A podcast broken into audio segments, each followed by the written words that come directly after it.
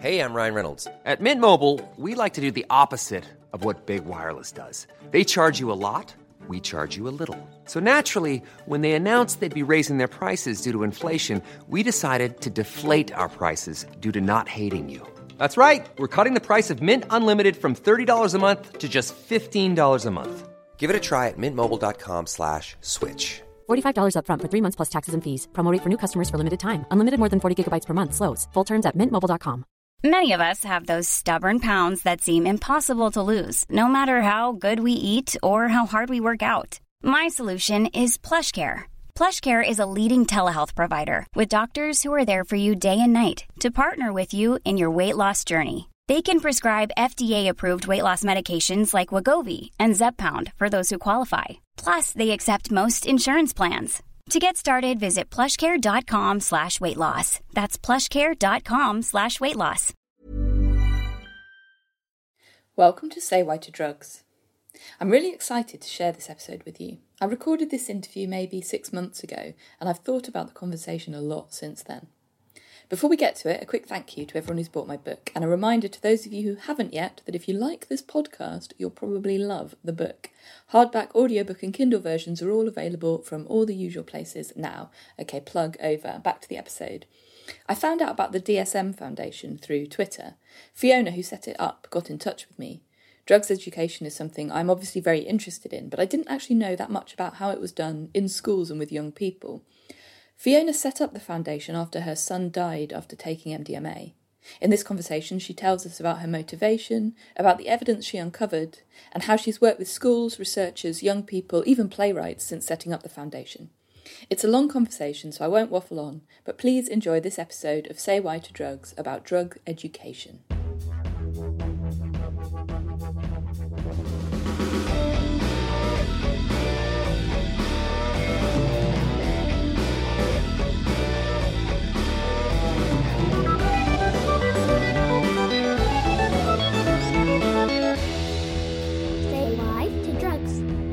Dr. Suzi Gage. So I'm Fiona Spargo Mabbs, and I'm the director and founder of the Daniel Spargo Mabbs Foundation, which is a drug and alcohol education charity. And I'm Sarah Burkitt. I'm a drugs educator with the foundation and also youth ambassador coordinator. Fantastic. And I'm really excited to have you both on the podcast today because we're going to talk about something that I'm really interested in, but I don't know that much about other than very historical knowledge, and that's drugs education. So I guess can we start with you, Fiona? Why is drugs education important to you? It's important to me, and the reason we started the charity was because my um, younger son, Dan, died five and a half years ago when he was 16, taking what turned out to be an incredibly strong bag of MDMA. He had obviously he had no idea that it was quite so strong. Um, we had no idea quite how prevalent and unstigmatized and available, affordable, accessible drugs are to young people. Now, of course, we knew things were out there, not totally naive, um, but just had no idea how close they were to our door. And we also didn't realise how much schools would struggle. Generally speaking, most schools struggle to do good drug education for perfectly valid reasons. There's absolutely no reason why schools should know how to do that. It's a specialist thing. They're really good at doing all the specialist subjects that they have to do already, and they have to be very focused on targets and, and they have to be very focused on achievement, and they're under huge pressure and huge budget pressure as well. But if if kids aren't getting the education that they need and good drug education, then they're facing decisions on an increasingly frequent basis as they get older without being well armed enough to know how to make those choices safely. So that's why we started the charity to resource schools, to resource young people. But as part of that, we've developed a, a much kind of broader program because there's so many other people and elements to um, how you can influence young people in terms of their understanding and management of risk. So, can you tell us a little bit about the foundation? So, the foundation, um, ha- we started out, well, I, I would say we started out, actually, we started out with so many different things. we kind of started out thinking we've got to, we've got to equip young people to talk to other young people because we recognise that, that young people listen to their peers very differently. But we also started out thinking we've really got to resource parents better. As parents for whom it had gone horribly wrong, but also my professional background is I'm, I'm a, a, teacher originally, an English teacher in adult education. I'd worked in as a manager in, in adult education for our local authority for many years, but quite broadly across education, and had a, a lead national role as well within my specialism, which was family learning. So it was working with parents in order to impact on their not only their own confidence and achievement and skills and qualifications and so on, but but in terms of their children and their children's learning and achievement, and breaking that cycle of underachievement. So so I had a, a, kind of a professional understanding of how important it is to involve parents in children's learning, as well as a personal understanding that I needed to know more than I did. And if I didn't know that, chances are that other parents also hadn't maybe picked up quite how different the world is for their for their teenagers. Um, but we also started with thinking that we really need to resource schools better so that they can teach really good, relevant, effective drug education to their students. So where we actually started really was um, putting together some lesson plans and resources for teachers to teach drug education in PSHE um, over a series of six weeks of lessons.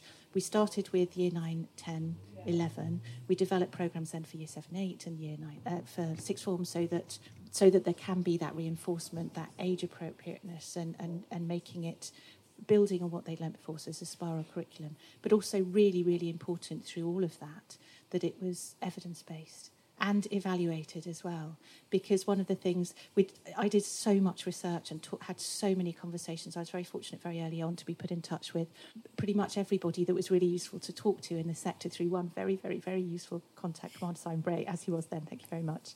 Um, um, and which was so useful because it was I was learning. You know, I didn't know. I know how to teach. I know about education, but I don't know all the drug stuff. Of course, yeah. So, um, and I didn't know what was out there. We needed to know what was out there, what, what worked, what didn't work, where were the gaps, and what could we do. So, finding out about what the evidence was, and there is a good evidence base of what works and doesn't work. Well, this was going to be my next question of what what kind of evidence is there because it probably isn't the case that just giving people the information is all you need to do. And yeah. certainly, I obviously it's slightly out of date now, but when I was at school, the thing I remember about learning about drugs was that a policeman came into our school, mm. showed us a box with a glass fronted sort of bit with some pills and what have you behind it, and and that was basically it. And I remember, well, I don't necessarily remember thinking at the time, but looking back on it, that's a very unusual way to present. Yes, look at all these lovely the, drugs. The message about drugs, sort of making them look kind of contraband and illicit, but potentially a little bit exciting as well, yes. and being presented as a criminal thing rather than a health thing. So, when you went to look into the evidence, what did you find? Well, when you start to look at evidence, it gets incredibly interesting. And then, what is evidence and what isn't evidence, oh, and what's speaking my language now. but it's so interesting. Um, but there is the, the evidence base, uh, the, in fact, um, the EMCDDA yeah. just published the prevention European, curriculum. Yeah. Yes, European Monitoring Centre for Drugs and Drug Addiction. Um, published a prevention handbook this week, which which again pulled together the international evidence base, and UNODC as well have got prevention standards. So there, and, and that pulls together all the research that's available. But there are something like there is a list of things that don't work and a list of things that do work. So on the things that don't work, policemen do seem to come onto that, although there are some really good policemen doing really good things in schools. So I think with all of these things, it's kind of that they're all a bit sort of generalisations to an extent. Ex addicts going in, which is another thing that a lot of schools still do, but that again is on the.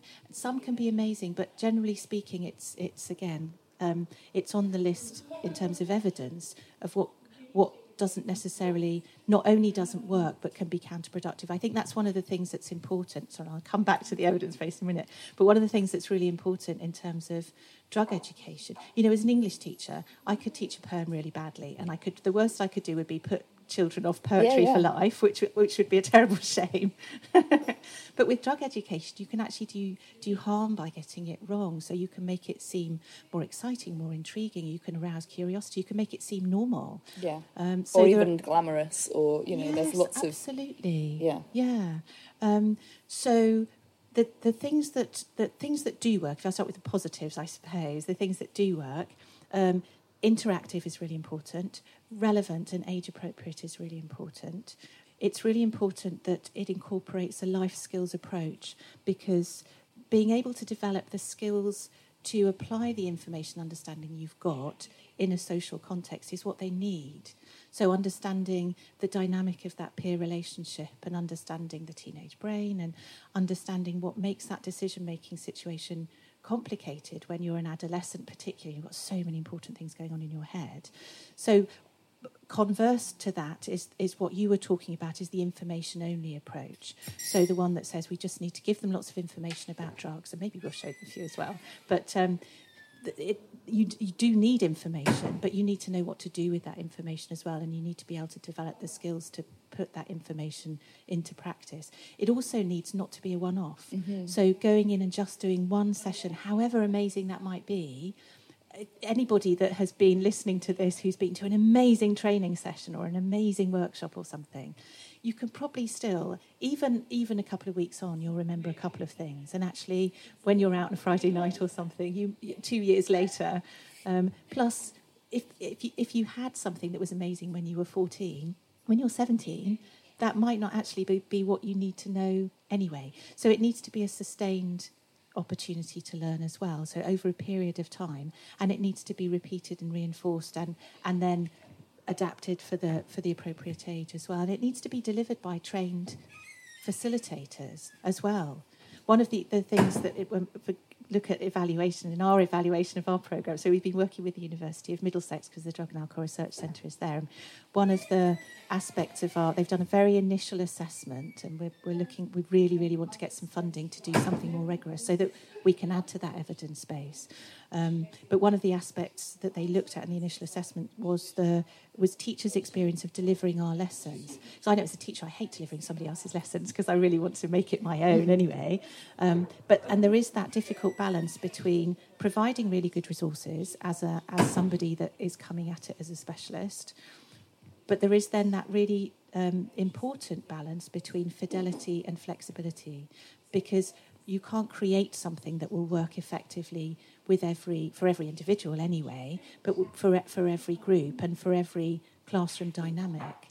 Um, so there's that issue when you're giving resources to schools. But the other issue is, however good you make them, they're only as good as the teacher that's teaching them, really. so, which is really difficult, and that's where we come into some of the issues for schools, which is the pressure that's on schools. I think it's it's such a hard time for schools. I've got huge, huge sympathy Absolutely. for schools who are trying so hard to do their best and, and keep having something else loaded onto them. They've got to stop kids gambling now, as well as everything else that they've got to help them sort out.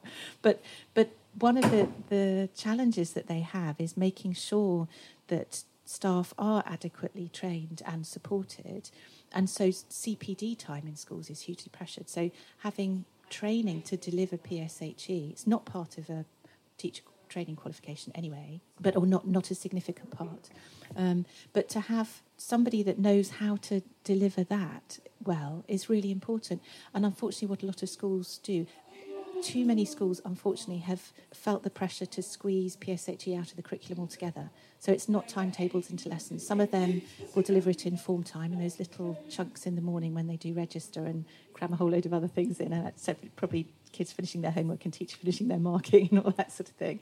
But um, nevertheless, we've adapted our resources to be delivered then because something's better than nothing. If that's all they've got, let's try and do it as well as we can. But where they do timetable lessons, very often schools will not many schools have dedicated. Some do, um, but a, but a lot of schools that do timetable lessons don't have dedicated PSHE teachers who've been trained to deliver PSHE, and it is a particular way of training because you are a bit more like a facilitator than a teacher you're it's really important that it's interactive it's really important that there are opportunities to reflect and to discuss and to be honest it's really important that's a safe space which is another of course, challenge that yeah. schools have Because schools also it's really important to acknowledge have a safeguarding issue Absolutely. and if young people are yeah. disclosing illicit drug use the school has a duty of care i would yes, imagine absolutely and how schools respond to Navigate that is very that, yeah. yes yes in terms of the delivery of the lessons what will often happen is that whoever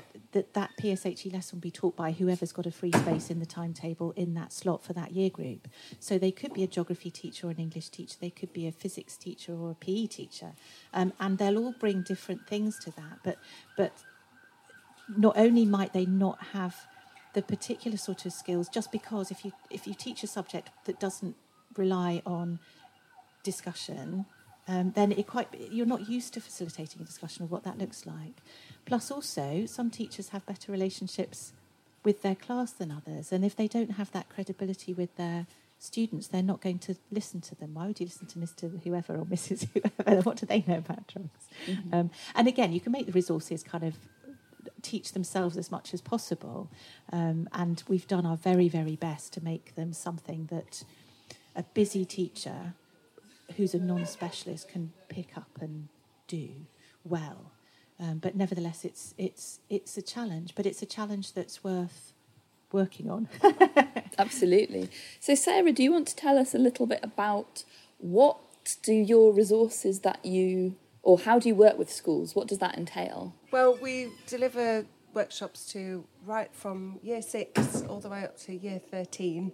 Um, and so it, it, we tailor it to each different age group and make it as interactive as possible and, and as many questions as, and answers as possible um, to try and facilitate the learning in the, in the time that we've got as best as we can there is some drugs education, some um, about the risks and effects of misusing drugs and also alcohol, and try to keep it as up to date as possible. It gets the, the hour flies by; it's very full of information, but also trying to help them understand that kind of the peer pressure dynamic, decision making, as Fiona said, where their brain is at and how they can kind of use that information to help them make safer choices because they're a little bit more aware of what's going on at different times during their adolescence.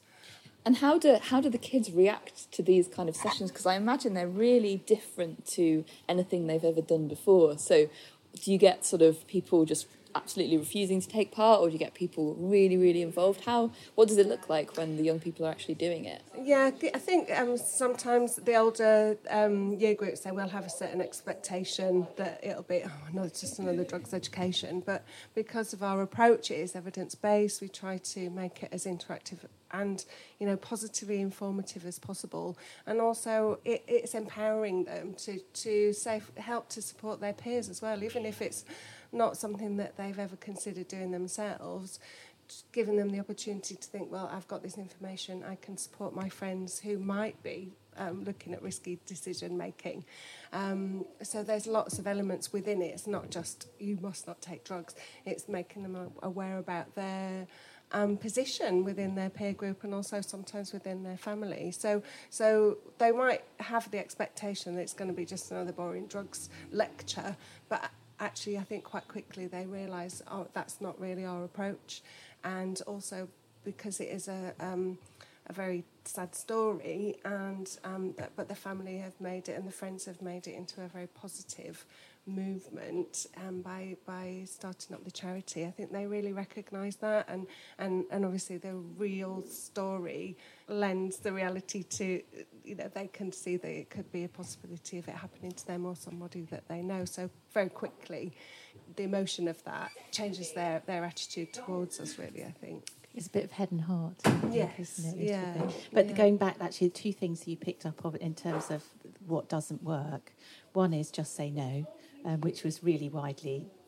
And the fact that I think virtually every child in the States got the Just Say No drug education, and look at the success that was in terms, sadly, of the problems that they've got with drug use in the States at the moment. So it's it's clear even if there hadn't been lots of evaluation done that it wasn't a very effective approach. So the other thing that Sarah referred to um, was the story and the story of Dan. Yes, I was going to ask about that. So that that's part of the workshop yes, that you deliver. it is. Yeah. So actually, I started really my role in it was apart from running the charity and kind of getting all off the ground, everything in terms of actually being in schools was as storyteller. Alongside, we we we kind of contracted a couple of drugs because we were being asked to go into schools before we were really quite ready. So we got a couple of uh, drug educators to come in and do that for us. And I went in and, and just talked about Dan, but with the hope that that young people might identify with him. But I never ever, because the evidence base is that shock tactics don't work. And I, that makes total sense because, you know, you've only got to know teenagers to go. As soon as you go that bit, there's a line that you can cross and they go, oh, yeah, right, okay. Um, and if you overplay your hand, A, you lose your credibility, but also it's not realistic. And if, if there's any sense at all that if you do drugs, this is going to happen to you, that, especially by sixth form, they're going to know people that have had a great time and didn't actually end up in intensive care. So it's being realistic and relevant, but at the same time as recognizing that storytelling is such a powerful way of communicating a message. And actually, it's what one of the things that we do before we go into schools is send out a survey ahead, which I can talk a little bit more about actually, because it's such a useful, valuable resource for us. Um, but one of the questions we ask is, what would you find useful in a drug education workshop? And, and we give a list of about 15 different things, um, one of which is personal stories and anecdotes. And that in every single school that comes out top. That's what they really want, and it's because stories are easier to listen to really than if they're course, well told. yeah. Um, but also they stick in your head. What we always hope is that that, that Dan's story is sadly for poor old Dan, there's so many elements of Dan's story that could A have been anybody and that can link into so many really important messages about managing risk and the role of your friends and decision making and, and so on. But it's it's told in a it, I guess it's not shock tactics; it's empathy tactics. I don't know Oh, if that's legitimate. I don't know what the, I don't know what the evidence base is for empathy tactics. But I think when I started doing this, what I hoped was that young people might identify with Dan because he was just he was just such a I don't know I would say that I'm biased, but he was a really lovely boy. He was he was prom king at the end of year eleven, which is basically a popularity test, isn't it? Everyone liked it. He just had a way. He just had a thing. He had to make friends with everybody. He was really funny and he was really kind, and you know all those lovely things.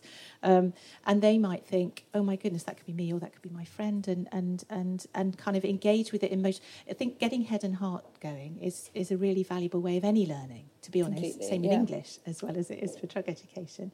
But what I hadn't anticipated actually is standing up in front of a room full of teenagers is what happened is them going, oh my goodness, that could be my mom.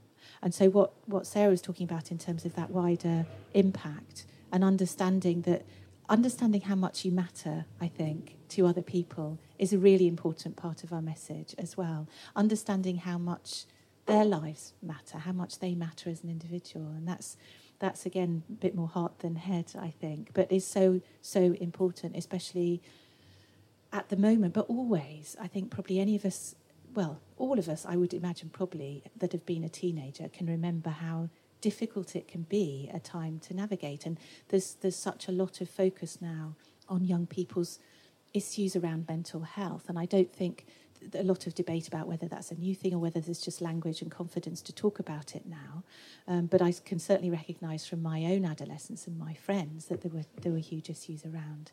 Um, but that that being able to somehow value yourself in all of this. And that's another bit, coming back to what works and what doesn't work, is that drug education needs to be part of a whole school approach to health, well-being, and a whole personal, social, relationship, mm. health, education, because it all it all overlaps, and there are so many of the skills that you need to navigate risky behaviours, which encompass so many things. You you can apply generically. There's kind of underpinning skills. You can talk about them in isolation, but it works so much better if you link them together.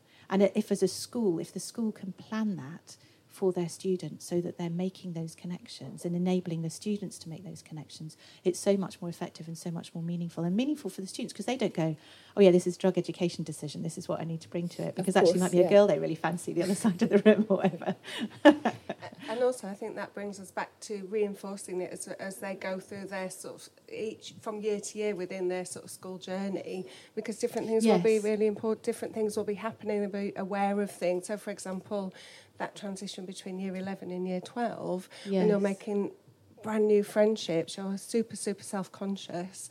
It's much harder also to sort of say no to a potential a potential f- future friend. And so you've got all those kind of other peer pressure level aspects at play as well. Mm. And so it, so it's really important that the information that they're receiving is is appropriate for that for the stage that they're at. Plus, they're more likely to be around stuff by that Mm. age, aren't they? Whereas in year nine, some will, but but probably most still won't. Yes. Um, so so actually, it's it's just recognising that this is very relevant and, and present. So, what sort of scale do you operate at at the moment? Because this sounds quite sort of time and resource intensive. How like how many schools do you work with? Are you trying to work sort of nationally, or are you working regionally? Like, how does it work? Well, it's a really good, really good question. So we started in Croydon in South London, which is where we live, with two schools, um, and that was four summers ago.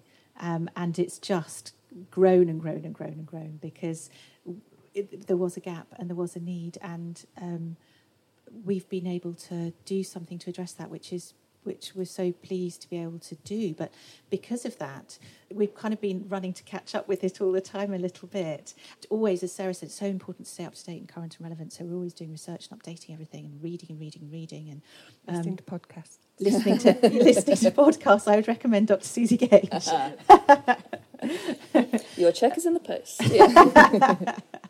um, but also how different schools work and operate. But we've had the growth. We're working with about I round about 350 schools, but literally every week, sometimes every day, we've got more schools, colleges, community groups contacting us. A couple of days ago was the um, Met Police Youth Football oh wow. so yeah, so we're going to do some workshops for, for their parents and their, their older kids.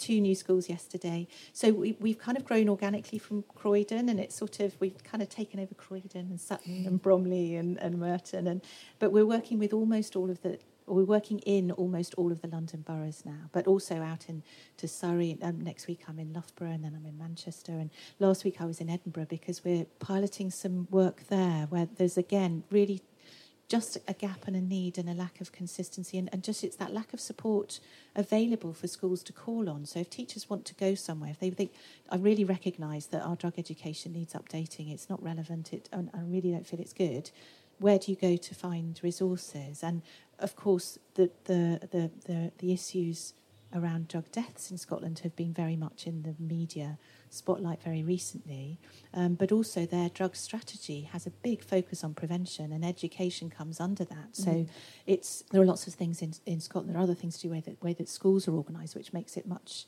much more more open really to, to doing some work there. So so we are we're, we're working on a model that can because our vision is that every child that nobody should nobody should have to face a decision about drugs without knowing enough and being well resourced and equipped enough to, to make that safely and get to go home in one piece. Even if they're a bit round the rough around the edges, just to get to, to go home. Really, that's our grand master plan. And so so that's one of our challenges at the moment is how we make that work well. And of course, where we started with the direct, the model that we've got at the moment is a combination of direct delivery and resourcing schools. And we've got this multi component approach as well, where we've got parents, we're doing training for teachers and professionals working with young people. We've got the resources for schools, we've got the youth ambassadors, we've got the peer education approach, um, and we've got the play, which I'll talk about a little bit more in a minute. come on to that in a but um, but where we're where we're dependent on the direct delivery component of that, obviously that kind of limits our scope. So we're looking at whether we can do something well or well enough where we don't have to actually physically be there to do it. And working in partnership is a key thing. So there are lots of people out there doing things very effectively in schools.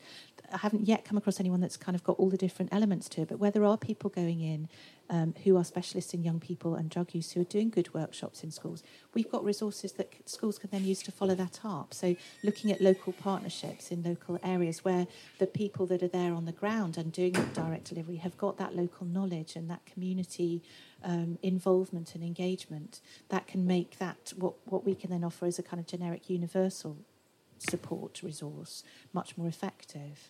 So I want to come on to the wider things that you've been doing in a minute. So thinking about the play and the youth ambassadors and that kind of thing. But before I do that, I just wanted to talk a little bit more about PHSE, PSHE. PSHE, but it won't be much longer anyway. Well, this is so. This is what I was quite concerned when you said that it's it's not compulsory in schools No. at the moment. Like that really worried me because I do remember. I mean, I remember the lesson. I think mainly the reason I remember it is because the policeman who came in, his name was PC Ham, which I just thought is a really unfortunate name for a police officer who was going into schools. but I remember lots of those lessons. I really, they really stuck with me. And obviously, the, I went to school quite a while ago now. But um, it's not compulsory at the moment. But it is becoming So, yeah. statutory. So yeah, no, it has. I think it's a, it's, it's always a revelation to parents that they that it's not statutory. Their kids don't have to get it. So in terms of drugs and alcohol, at the moment, the only time that students in school have to be taught about drugs is in GCSE science, which isn't necessarily going to arm you well for making safe choices about stuff. Um, but that will change. So in September 2020, it will be statutory for all state-funded schools to deliver relation in sec- for secondary it will be relationship sex and health education. In primary it's relationship and health education. And drugs and alcohol come under that. So that is a massive massive achievement. However and I don't mean to because it is amazing and you know we should we need to celebrate the fact that it is going to be is going to be something that all schools have to do. But the next challenge then is is making sure that that's done well and not done badly which are two quite different Yeah, things yeah. in terms of the guidance, so the statutory guidance that was out for consultation and is being finalised now, and there are schools from this September that are going to be um, trying it out, and the DFE's put six million aside for training for, for and kind of looking at feedback and evaluation and things. Um, but the guidance in terms of drugs and alcohol, I mean, it's way, the way that it's been written, really, but it but it's all in terms of pupils will know. So pupils will know, and then a whole list of things. Whereas I think, and I think the evidence base would support it, it'd be much better if it said students will be able to, because then it's about it's because it, it can't just be about knowledge. I mean, the thing is that's how they framed the whole thing. So it's all about pupils will know. So under every everything, um, but but in terms of the stuff that that in terms of all of these things, really, there are things you have to know, but there are things that you need to, to be able to know what you do with that. So that's the next challenge really is to is to resource and support schools to know how to do that well because mm. again there's no reason why they should know that and I do want to keep emphasising the fact I have huge, huge sympathy for schools and no judgment or criticism at all because it, they, they are under so much pressure and there's so many challenges. And a school doesn't exist, certainly not that we've come across, although I suppose we wouldn't because they wouldn't be asking us to go in, but that, that doesn't care about their pupils' welfare. It's just how they do that is what's difficult. So let's move away from schools now. And there's a couple of things that you were talking about that I want to go into in a bit more detail. So, Sarah, you mentioned youth ambassadors. Can you tell us a bit more about those? Yes, we have um, a team of youth ambassadors um, spanning uh, London boroughs, um, all the way out to actually to West Wickham. No, not West Wickham, Sorry. High Wycombe. And they are kind of representatives within their school or, or community group of the foundation. And they're there to help provide support and inform their peers in school about um, the risks of drugs. So you're talking um, about actual school, like pupils? Pupils, yeah. yes. Usually they're year 11, year, Year 12. 12. So we, we provide comprehensive training um, to equip them to support and inform their peers around drug and alcohol awareness, the risks and effects, peer pressure, managing peer pressure, um, good decision making, and also safeguarding. And they're fantastic resource for us in terms of bridging the gap between sort of adult and younger students in school. And they bring so much to the foundation and, and also t- so much to their peers within their setting. So how do the young people sign up to become a youth ambassador? Um, well, they can contact uh, me via the foundation um, with um, an electronics, very quick, very easy um, e application, um, and then there'll be an interview, a discussion about um, what they What can expect from entails and- us, yeah. and yeah, what we expect from them, um, and then um, and then some training um, and support ongoing throughout the year to help them achieve what they want to achieve. We want to really tap into their skills and talents um, so that they can really enjoy um, um, their time with us and also make the most of um, their skills and talents, using them in, in, in the right way to help other other young people. Fantastic. And now both of you have mentioned a play. so I'd love to know a little bit more about that. How did that come about? What does that look like? So that when I look back, we did all of these things just crazily early on when we were just in complete shock, and, but just needed Sometimes to do that's something. the way to do it, isn't it? Probably if you, th- it's good not to think about things too much. But I think when when Dan died, we were just left with such a passionate commitment to make sure we were doing all we could to stop it happening because it's so avoidable. You know, there's so many awful things that happen in this life. There's nothing whatsoever you can do about them. But this is harm from drugs is so avoidable. Um, so we started the charity. We were registered with Companies House eight days after Dan died, which is just ridiculous. It took longer to get our charity registration. Um, but the play came along within, that was in the May, I think. So Dan died in the January. But Dan loved drama. He was really good at drama. He got an A star for his GCSE drama. And he was in the school productions and he used to hang around in the drama studio, mucking about, putting all the costumes on, running around in the school, dressed as silly things. And, um, and he loved his drama teacher and his, you know, sometimes you can have special relationships with, and I think drama teachers are one of those sorts of teachers that can have special relationships, aren't they? Anyway, his drama teacher is absolutely lovely and became one of our first trustees. But she said, um, just a few months after Dan died, she said, You know, you really ought to think about drama because it can be such a powerful way of communicating a message. And I'm ashamed to say, as an English teacher, I hadn't credited quite how incredibly powerful it can be. But she said there's this playwright called Mark Wheeler who I she I, she taught him for, for years. She said he writes so powerfully for young people. And Dan has studied one of his plays at school, actually. And um, he writes most of his plays, they're, they're mostly true stories and they're mostly verbatim plays. So all the words in the play are the actual words of the people who are in the story. And she said, Would, would we mind if she contacted him? So we said, No, that's fine. Um, and um, so she did. And amazingly, he jumped at the opportunity. He came straight back. Apparently, he'd always wanted to write a drugs play. he's written, he's such a, ch- a cheerful chap, Mark. He's so lovely. But he writes these terribly sad stories about these poor children that come to terrible ends. Um, but he, he was, until just a couple of years ago, he was, uh, he'd, all his professional career, he'd been a drama teacher. So he'd worked with young people and he'd worked, he knows what works in terms of youth drama, and he's always run a youth theatre company as well until just very recently. Uh, and when we met him, he was 0.5 drama teacher, 0.5 uh, playwright, and as part of his drama teacher role, he had a youth theatre company. So he came up and he. And it was literally, this was six months after Dan died, and it was all around the time of the trial and the sentencing and stuff. So it was all really raw looking back now, and there were things we found out through that process as well. So the script itself is really raw. It's the only word I can think of to use it. But um, he came, he's based in Southampton, came up to Croydon, spent a couple of days with us, doing lots of interviews with um, with with me, with Tim, uh, my husband Dan's dad, with Jacob, his big brother, with um, Jacob's girlfriend, with Dan's girlfriend, with um, and with a whole bunch of his friends.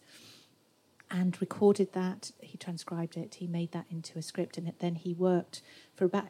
It took about eighteen months working on that kind of raw script to with his youth theatre company in Southampton, which is very much a community youth theatre. You know, they don't audition for anything or anything. So they were really and very similar sort of ages, and they all kind of just gave their whole hearts to it. They were amazing, um, and ended up with a play that was published by Bloomsbury uh, in 2017 on their Methuen Plays for Young People schools list, which is amazing. When when he took on the commission, he said, "I can't make any promises that this Of will course, obviously," um, but it's now that play is it, it ended up being a two act play because there was such, I think everyone talked so much, but also because there's and it ended up you know, anyway it's it's it is an incredibly powerful play and that most of where that is we don't know we only know about it if somebody contacts us but we know that it's sold lots of copies and and every now and then when we do get a message it's very clear that it's in a lot more places than we realize and it's being used in drama lessons it's being used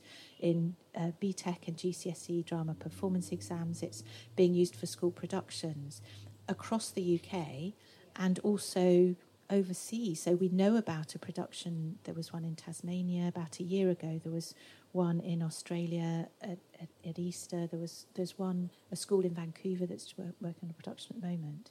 And wherever that goes, that we know about, the the young people that are involved in it just give it. It just the drama just I don't know. It has this power, and I think especially with with teenagers actually one of the things i absolutely love about working with teenagers is that they feel things so deeply and care about stuff Completely, so deeply and and can be so passionate about things that matter to them. It's before cynicism of old age gets you. yes, yeah, and I think um, there's something about that combination of teenagers and, and, and a, a powerful piece of drama that has a kind of special magic or something. But the kids that are involved in productions get they care so much about they care so much about Dan. They care so much about us. They they feel often a sense of responsibility for this message and they really want to get this message out to other people and it's so important and and then young people performing to other young people has such a power as well because they're the age apart from Tim and me who are ancient that the rest of the characters are, are, are their age so that it's young people's voices and it being spoke being performed by young people. We also though com- adapted it to tour, so we w- we wanted to be able to have that play as a kind of a conscious part of our offer to schools in terms of drug education. Um, so we it was too long. It ended up being such a long play, and it's so difficult to get time freed up in a school timetable because of the pressure. So we commissioned Mark to adapt it to tour. So he shortened it to 45 minutes. He adapted it for a touring company of four actors. And we've then commissioned a theatre and education company to take that into schools in and around London for the last three spring terms. And there'll be another tour starting in January 2020. Um, and that again, so it's a theatre and education production, so it's a performance and then there's a, an interactive workshop afterwards as well. Um, so again, it's not, you couldn't say, I had the play in year nine, so we've done drug education, but it's a really good engagement activity. It, and it just, um, there's something about live theatre which, and there's something about the, the corporate experience, I think, of live theatre, which is not like anything else. It's not like even sitting in the cinema and watching an amazing film with a f- cinema full of other people. Yeah. There's something about you sort of become part of it somehow. And I think it's is the English teacher, I suppose, but I think it's a bit more like poetry than prose. So you have to it engages your imagination, I think, in a way that sometimes something that's a bit more explicit, like a drama on, on television or a, or a film, can be. A, it tells you a bit more. Drama, you've got to kind of. That's why they're lifting that cube there, or that's why they're. the- It just you have to. It makes you engage with it that much more and and identify. And they're real people. And so many young people never get to see live drama now. Another thing that school cuts have unfortunately made difficult. So we funded that really. We have our, last year we started asking schools to make a contribution they could because it's so expensive. It's the most expensive thing we do.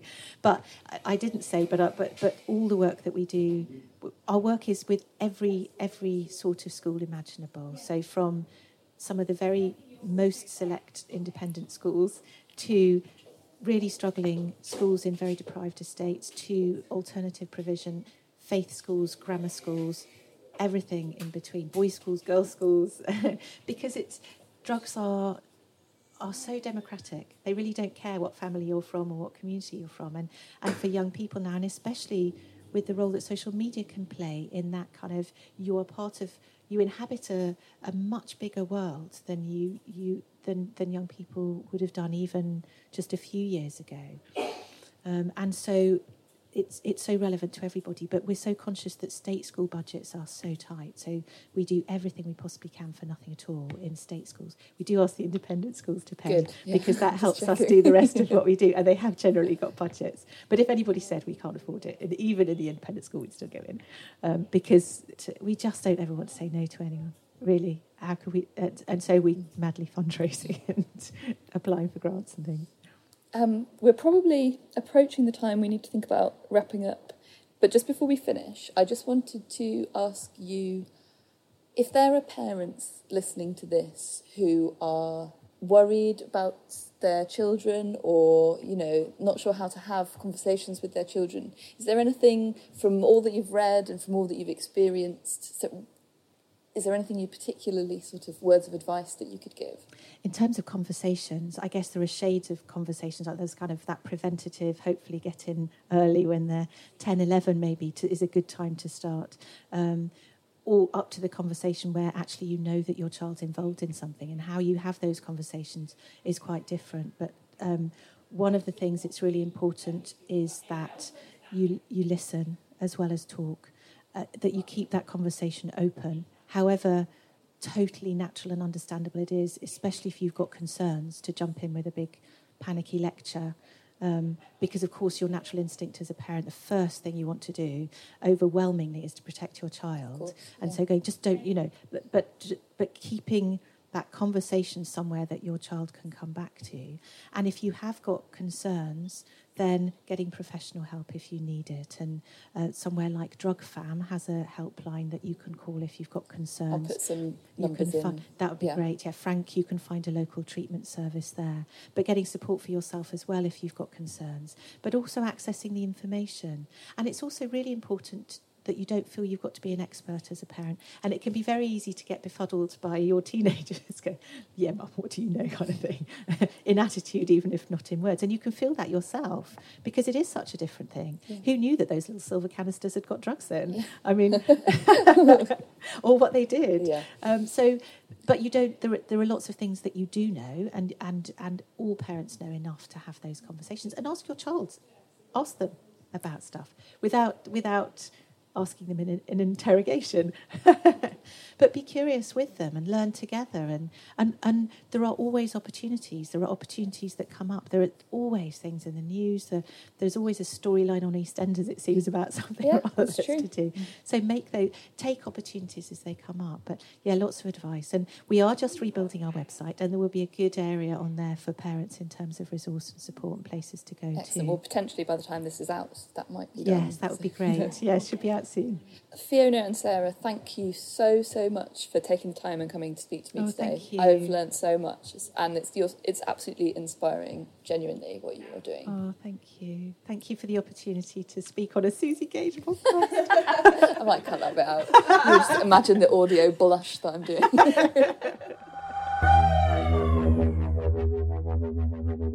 and there we are. Thanks again so much to Fiona and Sarah for taking the time to come and speak to me. Check out all the links on ACAST and in the notes to find out more about the DSM Foundation and the various things that we talked about. If you're around, come along to one of the live Say Why to Drugs events I'm doing in Liverpool on the 27th of Feb, London on the 7th and 31st of March, Glasgow on the 14th of March, Oxford on the 1st of July, and other places to be announced. Check out my website, suzigage.co.uk for more information. Buy the book, please. Uh, review it on Amazon. Really, it does help. Uh, send me pictures if you see it in the world in bookshops, and see you next time, where we've got another interview, this time with the secret drug addict from Twitter. Bye.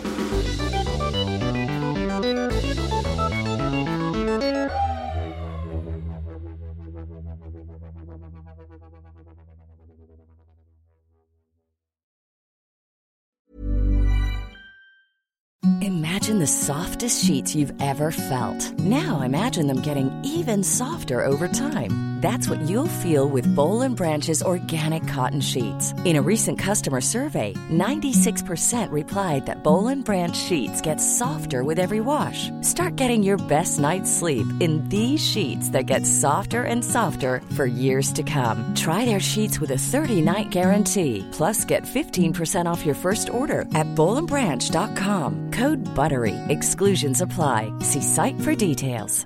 Hi, I'm Daniel, founder of Pretty Litter. Did you know cats tend to hide symptoms of sickness and pain? I learned this the hard way after losing my cat, Gingy. So I created Pretty Litter, a health monitoring litter that helps detect early signs of illness by changing colors, saving you money and potentially your cat's life. Pretty Litter is veterinarian developed, and it's the easiest way to keep tabs on your fur baby's health right at home. Go to prettylitter.com and use code ACAST for 20% off your first order and a free cat toy. Terms and conditions apply. See site for details.